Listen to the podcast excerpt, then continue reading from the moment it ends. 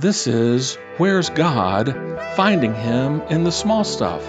And I'm your host, Greg McCollum. I'm going to tell you a story, a story that will inspire you and help you move closer to God through the small stuff in your life. A story to give you a glimpse of God that will surprise you with its simplicity and amaze you with its message.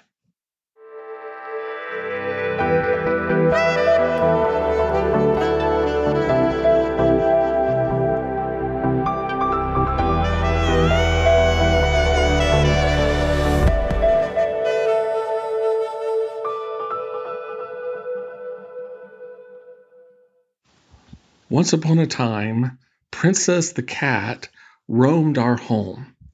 She was a beautiful cat, and I loved her dearly. But Princess was a pest. Whenever I would work on my computer, Princess would plop herself down on the keyboard, or she would stand in front of the monitor, or she would insist on climbing up on my lap, which made it impossible for me to do any work at all. She was a pest. If I tried to study for a sermon, Princess would insist on lying smack dab in the middle of my book, or on the notepad that I was taking notes on, or she would bat my pens off the desk onto the floor. If I moved, she moved. If I moved her, she would move back. She was a pest. But the worst thing that she would do to distract me is that she would roll over on her back so I could pet her belly. I mean, that's not fair, right? because every time she did that, I would lose my train of thought. What was I thinking of? I don't remember. Sometimes she would take a flying leap into a, a, stack of papers that I had, and they would just go flying all over the place. Or she would attack my phone, or she would uh, attack um, uh, some magazines that I had nearby, and they would go all, all over the place. I mean, she was a pest. There was no way you could ignore princess. She made sure you knew she was there. On the other hand, at the same time, we had another cat living in our home whose name was Smokey. Now, Smokey lived in our master bedroom. That's right, she never came out of our master bedroom, partly because she was afraid of our three dogs, and partly because I think she wanted to avoid Princess as well. But Smokey was a cat's cat. She was aloof. She kept her distance. If she got within within arm's length of you, within touching distance of you, it was on her terms. I could go into the bedroom and I could spend a lot of time there. And when I left, I could leave not having had a single Smokey sighting. She would find nooks and crannies in the closet where she could become invisible. It was almost as if she wasn't even there. And I wonder if God sees me as a princess or as a Smokey. I mean, in his eyes, am I the one rolling over for his attention like princess? Or am I aloof? Am I hardly there like Smokey? Am I pestering him all the time with my prayers? Or am I hiding in the closet? Am I invisible? to him. Do I scatter his word all over the place by the way I live my life, or do I only want him to pay attention to me on my terms? In the Gospel of Luke, Jesus told a story about a widow who is a lot like Princess, actually. Here's how Jesus described her He said, There was once a judge in some city who never gave God a thought and cared nothing for people. A widow in that city kept after him, and she would say to him, My rights are being violated. Protect me. Well, he never gave her the time of day. But after this went on and on, he said to himself, I care nothing what God thinks, even less what people think. But because this widow won't quit badgering me, I'd better do something and see that she gets justice. Otherwise, I'm going to end up beaten black and blue by her pounding. Then Jesus said, do you hear what the judge, as corrupt as he is, is saying? So, what makes you think God won't step in and work justice for his chosen people who continue to cry out for help? Won't he stick up for them? I assure you, he will drag his feet. So, what was Jesus saying here? He was saying that God is completely the opposite of this judge who had this case before him of this widow. God is different from him because this judge only gave this woman what she wanted because she beat him black and blue with her continual coming to him over and over and over again with her request and her need. And what Jesus is saying here is that God is nothing like that. God is nothing like that. Unlike this judge who couldn't care about anything, God cares about you and he loves you and he hears your prayer and he answers your prayer right away. Now, some of you are going to say to me, Hey, Greg, God has sometimes dragged his feet when it comes to my prayer. He hasn't answered my prayer right away. There's been a pretty long delay sometimes.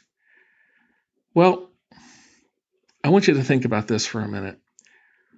Sometimes God might wait to answer your prayer because he knows more than you do about what you need? I mean, you see what's right in front of you, but God sees the big picture of your life. And sometimes He might delay to make sure this is really important to you.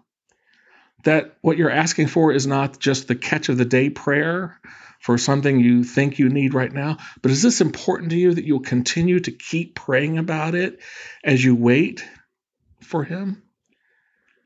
He might even want to wait to see if you continue to pray as he delays, to see if you really believe that he will answer your prayer and can answer your prayer? Do you have the faith to keep on praying even when it seems like your prayer hasn't been answered yet?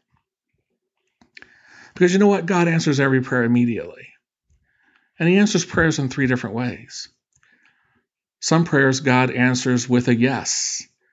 I'm going to give you what you've asked for right now, immediately. Here is your gift. Here is your blessing. Here's the answer to your prayer. And we like that answer when it comes from God. But sometimes God says no to your prayer. He says, No, this isn't right for you. This isn't what I want for you. This is not good for you. No, you cannot have this. And obviously, we don't like that kind of prayer. But the third way that God answers prayer is He says no. He says yes, he says no, or he says no. Now, not the third no is not N-O, but the third no is K-N-O-W. I know you. I know what's best for you. I know what you need. And I know right now is not the right time or the best time for me to answer this prayer in the way that you want me to. And the question he has then is do you trust me enough to believe that I know what's best? And will you continue to ask for this prayer need until it is right for you? In the Bible, Luke explained the meaning of the story that Jesus told about the widow this way. He said, Now Jesus was telling them a parable to show that at all times they ought to pray and not lose heart. Let me put it this way Luke could have written it like this Now, Jesus was telling you a parable to show that at all times you ought to pray and you should not lose heart. In the Sermon on the Mount, Jesus said to the people who were gathered there to listen to his sermon Ask and it will be given to you, seek and you will find, knock and the door will be open to you. And in the way that Matthew wrote that up in the original language, what Jesus was saying to them was keep asking, and it will be given to you. Keep seeking, and you will find. Keep knocking, and the door will be open to you. In other words, the same idea keep it up, keep it up, be persistent in it, because I am just wanting to make sure this is important to you that you have the faith to believe that I can and will answer this prayer. And I need that you know that I know what's best for you. You know what? God wants you to be more like Princess. He really does, and less like Smokey. And when you are, He doesn't see you as a pest who won't leave Him alone. Rather, He sees you as His child who loves you, and you are His child who loves Him and who loves His attention.